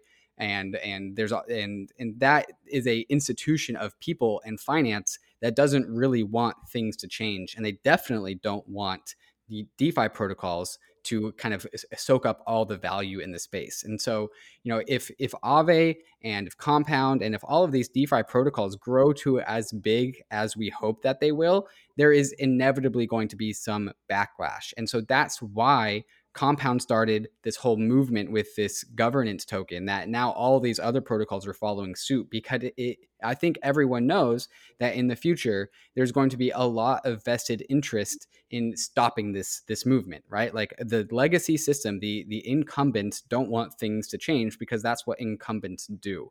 And, and what this bull market, I think, really resembles is this coming Um, you know, but more or less middle finger to the legacy system that is giving over the keys to the kingdom before the, the nation state and the nation state regulators can even like figure out like what is actually going on. And the idea here is like, we're going to liquidity mine these tokens and get them into the hands of the users so that no one can enforce K Y C, right? So that no one can actually know who these users are. And so we just, uh, these protocols gain anti-fragility through chaos, right? And so is that is that an okay take? Is there anything that, that you want to throw a flag there, or is that something that you kind of uh, agree with? You know, the the protocol for launching a protocol today is is much different than it was two years ago. It's not, let's get, you know, a bunch of I C O advisors, let's pump a bunch of money into it. Let's, you know, negotiate with centralized exchanges so that, you know, we have a good, uh, you know, some good price action on, upon the listing. You know, let's make the, the team lockup super, super short so we can get some liquidity on our holdings. You know, today, uh, it's it's a mirror image of what happened in twenty seventeen. You know, no money. We're going to liquidity liquidity mine it. No listings. You know, it's just going to be on Uniswap for who, whoever wants it. Uh, lockups that last forever. You know, most teams are doing three or four years. Synthetix actually voluntarily locked up all of their team tokens for an, an additional year uh, last month. Um And this is three years after the initial I C O. Um, so really the playbook has been flipped on its head. And I think all of this is a response to um, just the market shouting at people that, you know, twenty seventeen hurt uh, and, and they don't want to see that again. But also it's a reaction to regulators effectively saying, you know, if you issue this like a security, we're going to come after you. And, you know, I think in a large extent, what we're doing today is a lot healthier with liquidity mining and distribution. Um, especially the projects that that really have that be kind of their first principle, um, instead of like doing an equity cap raise and distributing, you know, tokens to half the cap table. Like Compound, you know, you do something like Y F I where it's just like the tokens are out there, you know, go get them if you want them. I, I think that's like a relatively more powerful approach. Um, I think on the regulatory side, you know, there's there's going to be, and, and I had a conversation with this uh, about this with a smart uh, investor a couple of weeks ago. his point was, you know, there's now so much money being made in the space um, that, and and most of it's on paper, admittedly, uh, you know, that there's going to be some type of, of regulatory backlash. Like people are are, are starting to notice. Um, and so whether that is, um, you know, Hester Pierce creating a regulatory sandbox for, uh, you know, blockchain protocols, whether that is some type of precedent coming down the pipe uh, on, you know, a U S-based company, uh, you know, about how they have done their decentralization process, you know, there will be some type of regulatory clarity, which will reorient people in terms of, okay, you know, they said we can't do this, you know, so this is appropriate. And eventually we'll get to best practices where um, things will get uh, just more and more decentralized, more and more transparent until regulators are, are okay for that. And, and I think, you know, the point of regulators is to make sure that that people don't get hurt. And, and when people get hurt is when things happen in opaque, um, you know, information advantage situations um, where things are more centralized. If you do things fully decentralized, and if you do things in a fully fair way, the role of a regulator changes from this weird pseudo babysitter that has to play whack-a-mole with a thousand scammy projects to someone that is auditing code and making sure that the interest rate on model, the interest rate model on Compound actually works, or the interest rate model on Aave actually works, or the Synthetix staking pool is as healthy as it could be. And I don't know if you guys saw this, but a couple weeks ago, the S E C put out a job request for someone who could actually read uh, smart contract code. And I think, like, if I think about the future of regulation, that's where I want it to head. I want them to be auditing code. I don't want them to be playing whack-a-mole. I think that is a far higher leveraged uh, job that they could be doing. Um, and I think it benefits the consumer just an order of magnitude more. That's a, a pretty interesting take about the, the future of regulation in DeFi that I haven't really heard before. And it's definitely an optimistic one where regulators come in and just like make sure everything is is going okay rather than trying to shut everything down. Um, in, in a world where Compound and Aave and Synthetix are like, you know, multi-billion dollar platforms with with tons of value, and it and it is actually making dents in the legacy financial system. Uh, do you, how adversarial do you think this world is about to become when it when the uh, when regulators find out that DeFi protocols actually can't they can't be swayed to the regulators' whims? Do you think we're about to enter an adversarial world, or or or do you think it's going to be a little bit more cooperative than that? All all of the you know if you read all the regulatory precedent, whether it be uh, on you know. mixers, or whether it be on, uh, you know, I C Os from twenty seventeen, you know, really all of it biases. If if there is this one centralized actor, if this is this one centralized controller, you know, there's problems. If you can get to this decentralized form of governance and this decentralized form of just effectively protocol organization, um, I think it becomes more of an open question to regulators as to, you know, who is responsible for what, um, you know, what is our regulatory jurisdiction. Um, you know, who do we need to come after? And, you know, like we are all for regulation and the maturation of this industry. Like, I think the industry has its roots in crypto anarchism, but eventually we're going to have to grow out of that. And I think that's fine. Um, what we should be doing right now is giving regulators the tools and the context to kind of follow us on that journey so that we can make DeFi a hundred billion trillion dollar asset class, you know, something that people take seriously. The, you know, and, and one of our investors is a, is a, you know, very well-known Wall Street guy. And we walked him through, uh, and he deposited assets on BlockFi. Um, and we walked him through what Compound was. And he was saying, you know, what, like, what do you mean I can get thirty percent yield? This seems like a scam compared to BlockFi, which, you know, is just a centralized institution that I can trust.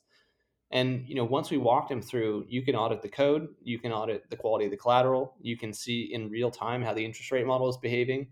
On the other hand, BlockFi gives you literally no, you know, transparency into what they're doing or how they're doing it. And they're paying you a third of the interest rate.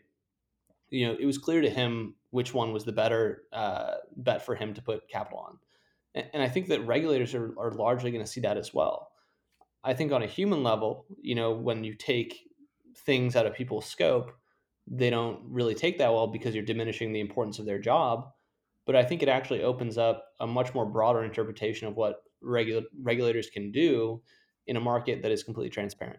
And so throughout this conversation that we've had so far, we've been talking about like the importance of community in in when it comes to like the how these DeFi protocols work, right? Like a DeFi protocol without a community is not a protocol at all. And especially with the coming world of of regulation, which is coming to crypto, that there's another very strong reason as to why community is so important. Because if you are creating this governance token that governs over the protocol, you need a group of people to hand off that governance token to.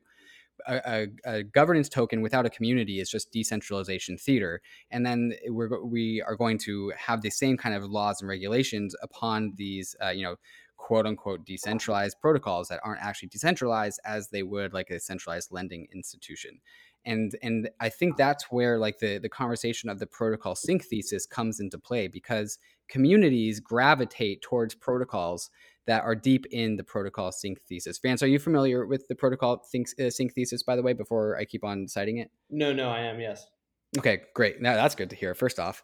Um, and, and so, so yeah, g- communities gravitate towards things that are dense in the protocol sync thesis that are at the bottom, A, because they're good investments, but B, because of their credible neutrality, right? And so I think the protocol sync thesis is going to be this magnet for at things, applications, protocols that I hope regulators look fondly upon, because the reason why they are down in the protocol sync is because they are credibly neutral, they are fair, they haven't scammed anyone, they've they've maybe they haven't followed regulation to a T, but they haven't harmed any anybody in the process.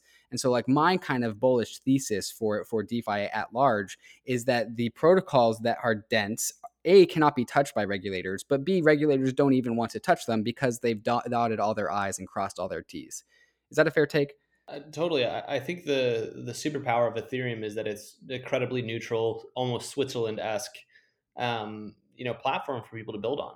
Uh, and I and I think that is, you know, viewed favorably in the eyes of regulators. If you looked at the C F T C um, kind of comments on, on what its security versus commodity status was, if you look at Um, you know, even kind of any of the uh, big consulting uh, firms such as Deloitte or Ernst and Young, you know, they they look upon Ethereum as this neutral compute layer, um, and and I think that is the main tailwind that Ethereum will, will benefit from. If you look at something like, you know, pick your E T H uh, attempted murderer, um, it, it's it's so much harder to claim, you know, neutrality in the age of venture investment, in the age of, you know, some of the applications that are getting built on top of something like Solana, you know, getting uh, outside share tokens. It, it just it just doesn't come off the same way.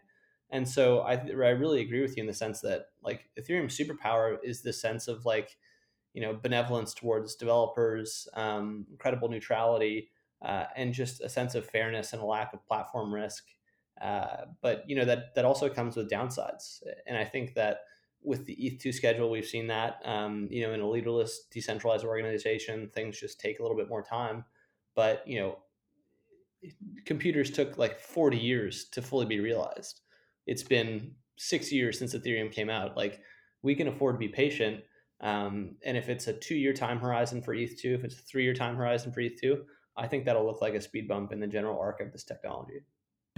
Yeah, to- I think probably both David and I totally agree with your Ethereum thesis there. It it should not ever sacrifice its credible neutrality for some short-term velocity, as many other Ethereum murderers, as you put it, are doing right now. Attempted um, murderers. Attempted murderers. There you go. All right. So uh, l- let's let's move a little bit further to current state DeFi and talk about that for a minute. So here's something like so. Bankless listeners will be very familiar with Um, our thoughts on um, DeFi tokens writ large, right? That they are essentially proto-capital assets, or could become them. They are these governance tokens where the governors of the tokens, once decentralized, can actually vote in cash flows. And then uh, these DeFi tokens can become capital assets with on-chain value flows or cash flows, which means you can value them based on something that uh, you know people are familiar with in the stock market world, which is net present value of future returns, essentially, right? So we learned this in business school. Um, that's super cool. But something that I think you guys realized before maybe a lot of people and before me, because I'm just recently observing this as well, is that um, there's actually even more premium in some of these DeFi assets than just the value flows and just the cash flows. So you tweeted this out, Vance. I caught this um, a few weeks ago. You said, val- and we'll take S N X as an example. So that's the Synthetix token that we've been talking about earlier. And you said something like, valuing S N X based solely on volume fees, uh, volume and fees on the, synthet- the Synthetix exchange is undervaluing it. What I think you were saying is that valuing S N X just based on its ability to generate cash uh, flows is actually undervaluing it because there is some other hidden premium here that makes it even more valuable. I want to talk about that. What is this additional premium that makes S N X even more valuable than just the volume and fees? We'll just take S N X as an example because I think it's a, a useful one. And uh, just like a primer on valuation, um, for, for those who aren't familiar, if uh, if you look at any protocol, whether it be Uniswap or Compound or Synthetix, you know you, the fees that accrue to that protocol, either from the fees that are generated from trading uh, for Uniswap or Synthetix, or, or the the spread between uh, the borrow and lend rate on something like Compound, you know that is the basis for what you value the protocol on, and and generally, you know. If you look at uh, consumer internet startups or uh, you know protocols themselves, they trade on on what is effectively a, a price to earnings ratio, and, and price to earnings ratios are you know the fundamentals of how you value things in in traditional finance, uh, and you know just some comps. So so late stage mature uh, SaaS startups, so software as a service uh, that are listed publicly, they trade at around ten to twenty price to earnings. Um, earlier stage stuff, you know, it can range from infinity uh, to, uh, you know, being something more reasonable in the, you know, three hundred to four hundred to five hundred range. If you look at all of the DeFi protocols, you know, that exist today and you try to value them, generally they trade at one hundred to two hundred times their, their fee base on a yearly basis. So that's their price to earnings ratio. So if a protocol has a uh, million dollars in fees, it'll probably trade at around one hundred to two hundred million dollars. And, and this this valuation band is, is something that hasn't moved in actually the last six months. So so it's been relatively consistent as building up a valuation benchmark. Um, in terms of my point with Synthetix, you know, there's two ways to value Synthetix. One, and, and by the way, Vance, before we get away from that valuation band, that valuation band, price to earnings ratio, it's not crazy, right? Like, That like Netflix is about eighty-eight or so, high eighties. You know, Amazon is in the hundreds, isn't it? Yeah, no, it, it really isn't. Um, and I think like you know, you can you can make the argument, not financial advice, that uh, this stuff is you know potentially undervalued relative to its total addressable market. Um, but but really, like what the price to earnings ratio tries to express is um, you know number one, how much is this protocol making in fees for, for its holder base? And number two, uh, you know, what is the market's expectation of growth? You know, if you have a super high multiple, like, like Netflix at eighty-eight, you know, people are still expecting Netflix to grow a huge amount. Um, but if you have something like one hundred to two hundred in a very early stage consumer tech industry that's taking aim with the largest financial market in the world, you know, that's when you start to be like, huh, okay, maybe this is relatively undervalued. Um, and, and so that's, that's part of it. The other part of this is how directly, um, do the cash flows, uh, of that protocol or company tie directly to the stock or token that is underlying it. In a stock like Netflix, Netflix does not actually pay dividends. So, you know, you're, you're never actually going to earn any of that cash flow. It's all going to be reinvested into growth of that company. For something like Synthetix, Um, you know, you're earning those fees directly. They pay out a dividend every single week. And so, you know, again, when you talk about that hidden premium, it's a result of a few things. It's a result of A, the moneyness of the token and the monetary premium it, accru- it accrues. Um, B, it's a, it's a result of that token having uh, just more direct access to cash flows and being a more efficient vehicle for value capture. Uh, and then C, you know, it has additional premium because the governance of tokens is more direct than you would have for a stock. And so, you know, those are the three things that are that are generally universal and why tokens, uh, when compared to equity, trade at, you know, three to five X, um, you know, what you would see in an equity counterpart. um, like, you know, Ripple, I think raised around at, you know, two or three billion, uh, but the tokens are valued at around ten billion. And so, you know, it's the market's perception. It's the, um, it's just the general attitude that the tokens have some type of premium versus equity. Can we In- talk about a fourth too, like a, a maybe a D here, which sure. is what I'm coming to maybe understand. So we were talking earlier about kind of this, uh, this uh, token mashup.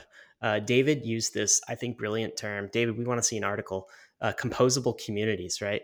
And um, that was maybe best exemplified the first time I I like saw how powerful this was in YAMS, where you like brought all of these uh, tokens together and like they could be jointly farmed in these YAM pools, right? But uh, the lucky I don't know seven or eight or so tokens that um, got in those pools were tokens that had really strong communities, right? Very desirable communities, right? Like, um, you know, X R P was not invited, um, even if it was tokenized on Ethereum, right? But Synthetix was, Y F I was, um, other tokens with with powerful communities.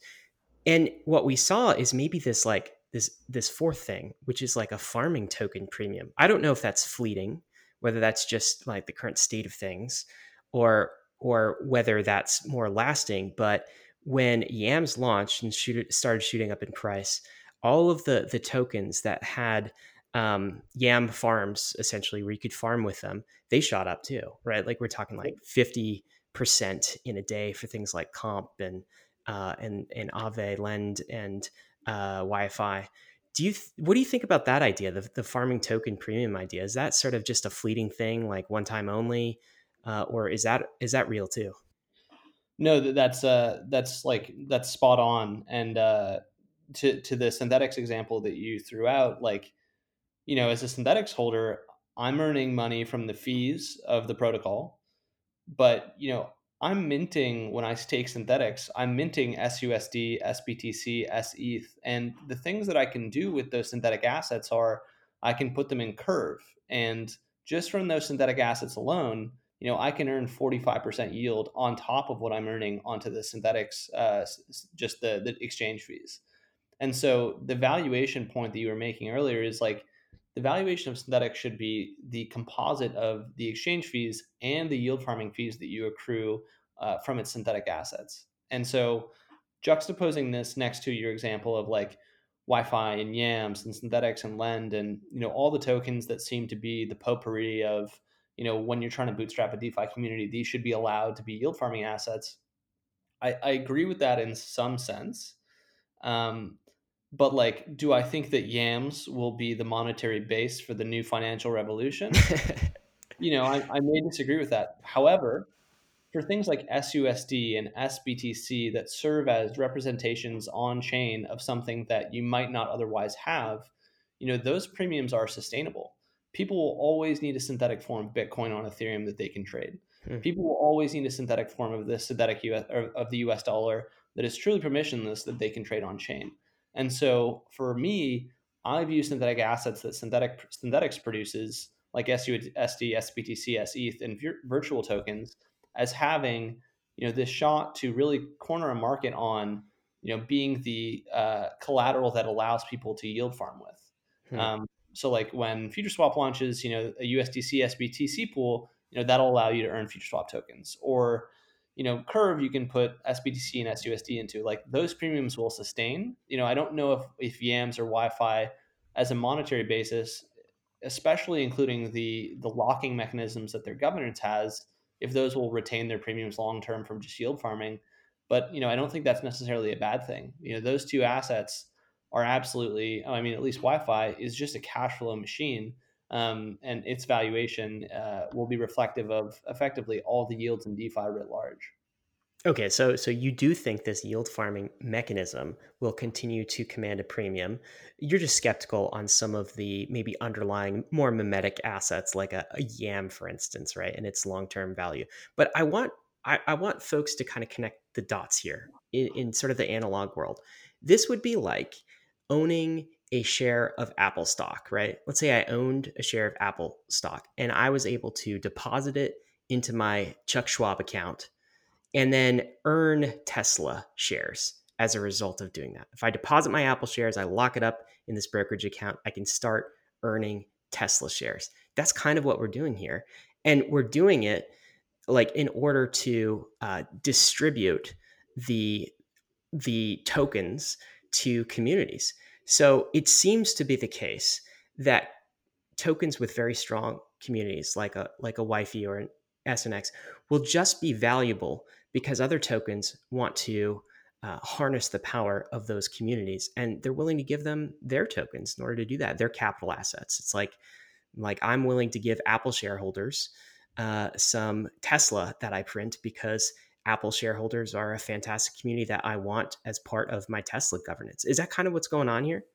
Yeah, I mean, it's uh, like the distribution of like when you try to bootstrap a, a protocol with um, an interest of like, you know, if you start, um, you know, Wi-Fi eight, you know, the sequel to Wi-Fi seven, and you have YAMS and Wi-Fi and, and Lend and, and S N X, you are kind of like bundling those composite communities into, you know, what you hope will be an amalgamation of yours.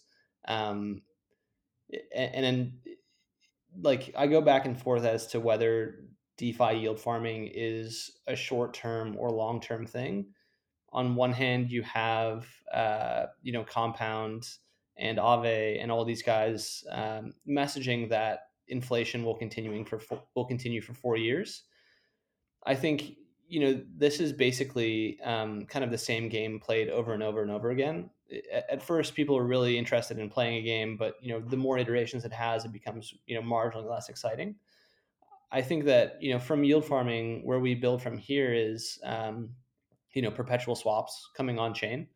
Um, I think that'll probably be the next leg up with with layer two and and things like future swap or perpetual protocol or Derivatics um, or Synthetix futures. Um, and then from there, you know, we're basically at feature parity with centralized exchanges. And so, you know, that's when we get into the really interesting things of being able to ship high quality synthetic assets like Tesla or oil. And, and really, you know, that's when the centralized exchange experience will effectively be no more superior to DeFi.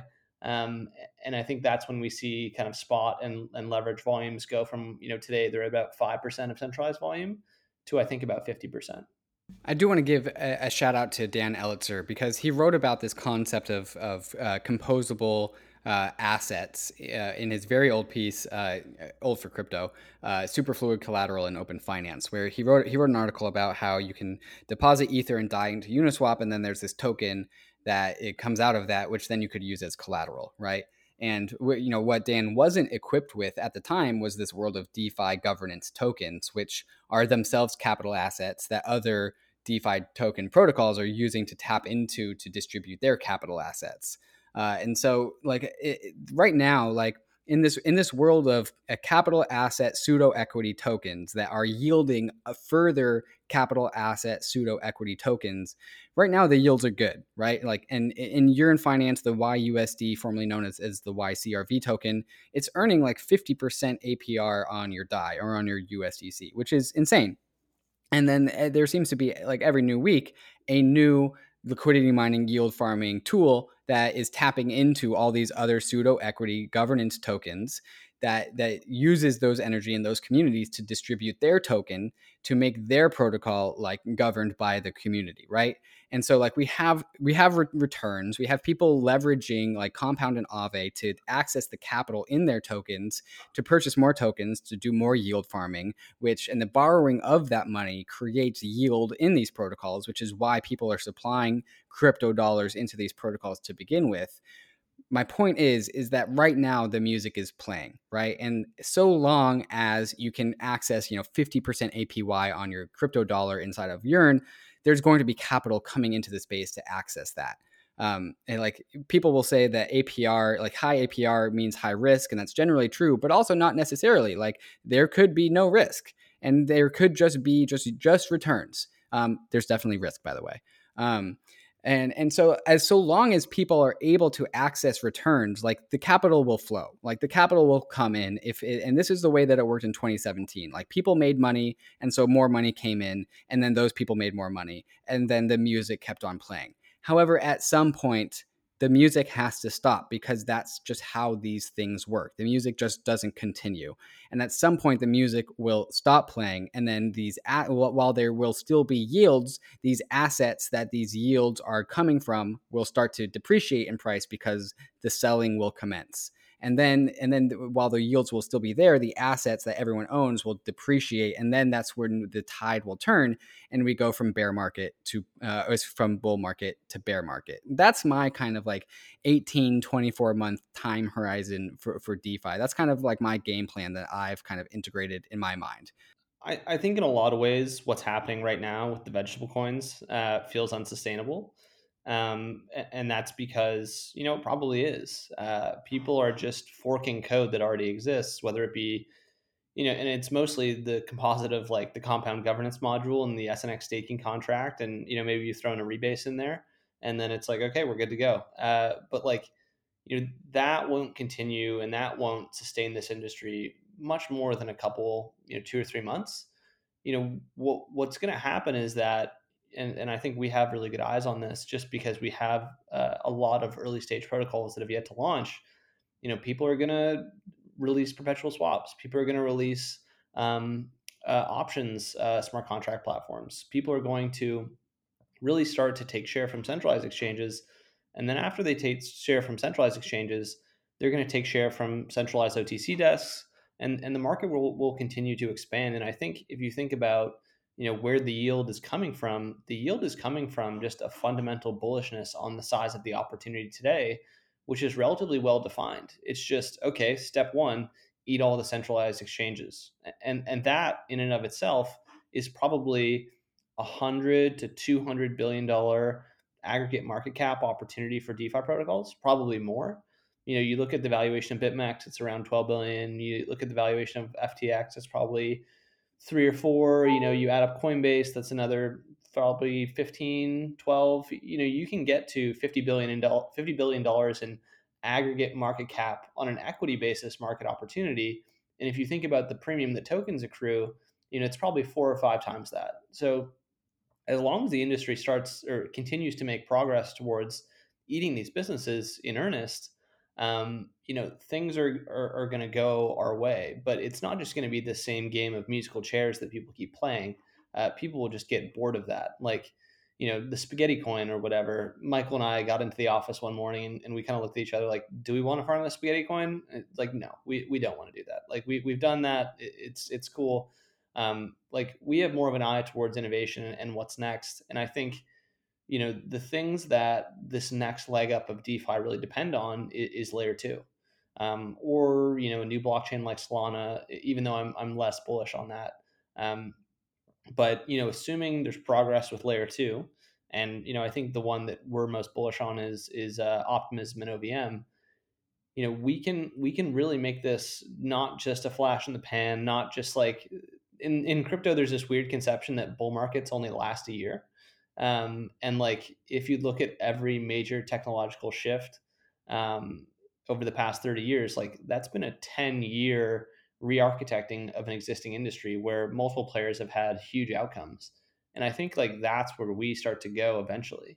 Um, but I think, you know, the first step there is, uh, getting to a transaction latency that can replicate the centralized exchange experience and solve a lot of the front running issues with the oracles that currently exist. Let's Let's fast forward, Vance. It's been super cool. Let's fast forward. Let's say some of those Oracle problems are, are resolved, front-running problems are solved. Let's say layer two is resolved, O V Ms, optimistic rollups, whatever. What's next for DeFi? You mentioned a few things, but what's really going to add energy for this next bull market cycle, do you think? DeFi will eat the O T C desks. Then it will eat the centralized exchanges. Um, And, and and it's not going to be this like massive one thing that comes out of the blue and just changes the industry completely. It's going to be the stuff that we've seen in the past, just composability building on itself, you know, culture and communities building on itself. And, you know, it'll happen slowly and then it'll happen all at once. And, and I really think that a lot of the U X concerns about using DeFi are starting to be resolved. And, and, and like that combined with real layer two experiences um, will effectively make DeFi competitive decentralized finance in, in effectively all ways, uh, minus the K Y C. And so, you know, going into Q one, Q two of next year, I expect layer twos to be up and running. And I think that's when we really start to see our next inflection point. The next three months kind of feel like, you know, everyone's still building, you know, D Y D X is moving to layer two, Synthetix is moving to layer two, some other ones are moving to layer two. Um, and I think that will be kind of, you know, Q one, Q two will be when things really start to take off from, from a traction and user perspective. Um, but, you know, I, I will say the other thing is, you know, if something like Serum or something like, um, well, I guess basically just Serum is successful, you know, that could really accelerate the industry and, and and the narrative of E T H as a settlement layer in a way that would be positive as well. You know, I don't think this is a zero-sum game, um, but, you know, I think it it really, usually the stuff that, that you don't think of is the stuff that uh, ends up mattering. Um, and, you know, we're kind of all eyes on on what that might be. So it's kind of this probability cloud of of potential outcomes, and you're kind of, you know, trying to guess which one might uh, might come true now, but making bets on all of them. You mentioned a few things. Main, to get specific, you mentioned um, a teller, I think, a, a fractal, a future swap. These are unreleased uh, DeFi primitives, as I understand this. You want you want to tell us about one of those? Just pick one and and tell us about something new. Yeah, uh, Fractal is, is probably the newest one. Um, so Fractal is uh, currently a centralized company. It's it's the largest market maker in DeFi. Uh, it's the largest market maker on zero x. Um, it's led by a really sharp guy named Carson, who's uh, you know, physics PhD, McKinsey guy, but just, you know, absolutely hilarious and, and loves to mix it up in, in degenerate DeFi circles. Um, and really, like, you know, we met them and and they were like, yeah, you know, we're we're trying to do this Uh, centralized market maker thing. Um, you know, we're trying to, you know, maybe, you know, get bought by Jump or something in the next few years. And, and we were like, hold on, hold on. Like, let's, let's turn this into a protocol. Like, you know, market making is a primitive that should exist in DeFi today in the sense that it is a market neutral strategy that, you know, everyone is paying an arm and a leg for. If you're a project trying to get market made on a centralized exchange, you know, this should be a public good for people trying to serve Uh, and get liquidity, just like Uniswap is a public good for projects that want permissionless listing. And so, you know, there's so many hard problems with Fractal that we're working on right now. You know, how do you put the trading strategies? How do you put the logic on chain? You know, what's the best way to govern this? You know, this looks like kind of an on-chain fund. How do we how do we shift that narrative to be, um, you know, more of just this is a traditional market maker? How do we do uh, off-chain computation? How do we build exchange relationships that will allow something like a DAO to trade on it? Um, I think that's most of the new ground that we're breaking. But if you look at the Citadels, if you look at the Jump Tradings of the world, if you look at um, you know, any of these really large market makers, you know, these are five to ten to fifteen dollar, fifteen billion dollar businesses. Like, these are huge, and, and they're really the fascia of um, the centralized exchange and traditional finance world. And so, I think building that and building that in a high quality way that can be community run is a public good. You know, something that we're really, really, really excited about. And, and the team is just like extraordinarily talented.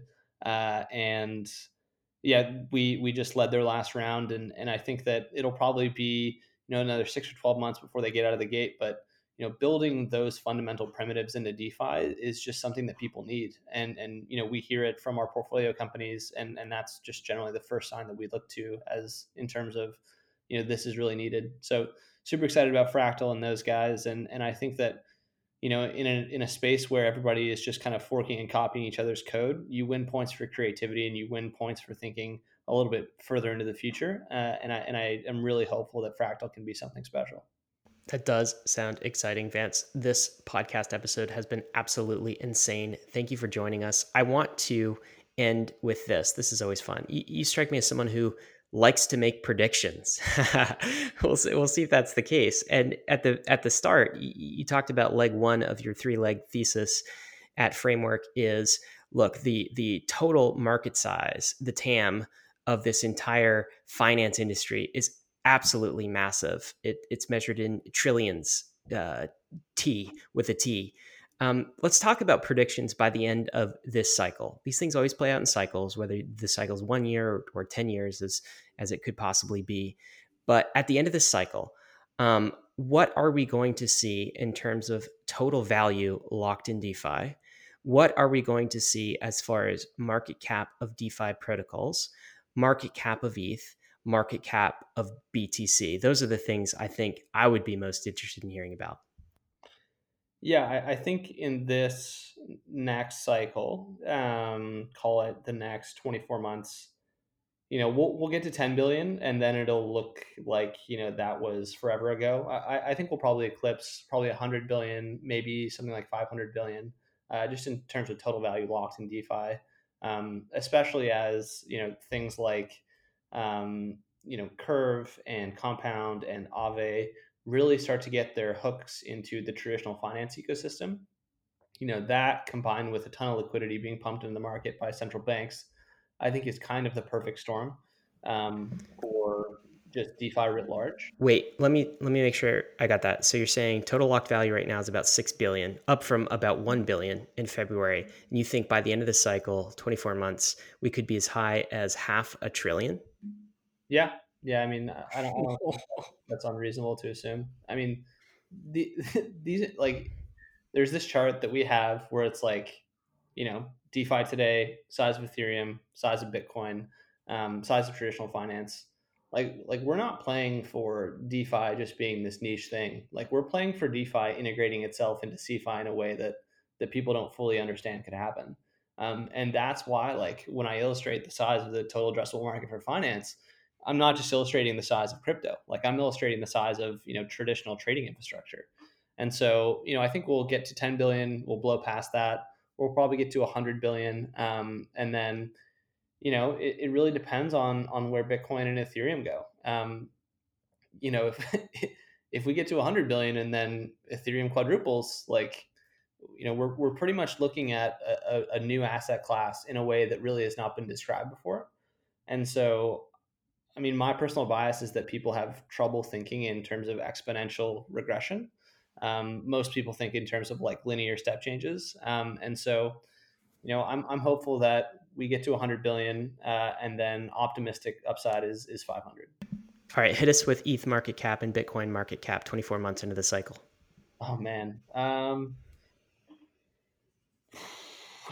E T H market cap. I mean, you know, I, that's tough. Uh, I think, you know, we'll be looking at, you know, probably,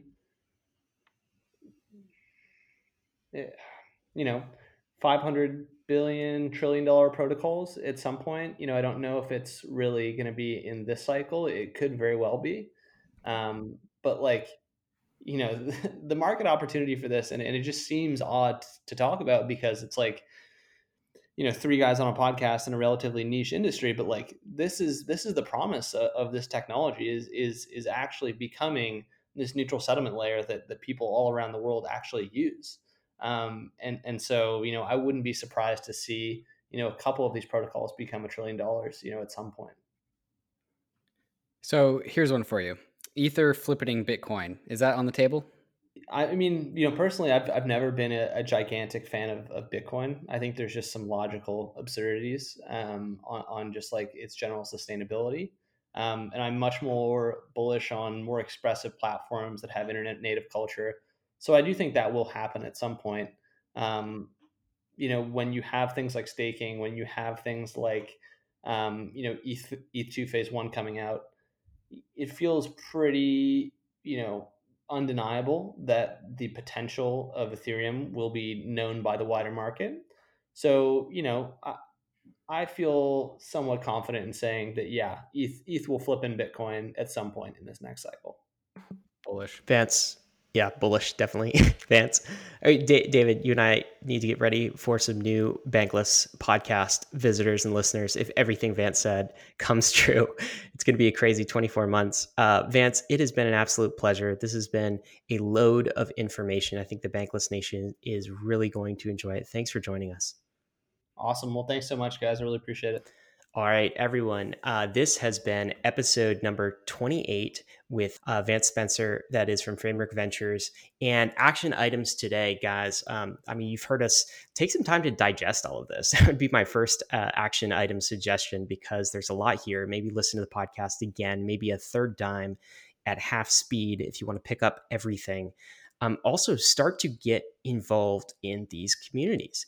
Um, do what Vance and Framework are suggesting, except on your own, on a micro level. Get involved in the Y F I, get involved in YAM governance proposals if, if you want, get involved in Synthetix governance, just to see what these networks are all about. That is the Bankless way. And that's how you start to understand what these tokens are, what the investments that you're making are, is by getting involved, getting active in these networks.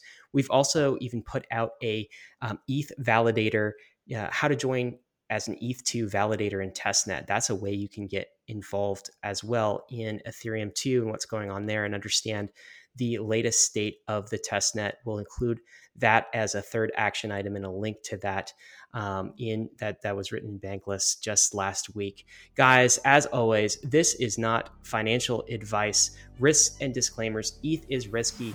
So is crypto. So are the assets we talked about today. If you choose to use some of these protocols, remember, you could lose what you put in. There can be hacks. There can be bugs, but we are headed west. This is the frontier. It's not for everyone, but we are glad you're with us on the Bankless journey. Thanks a lot.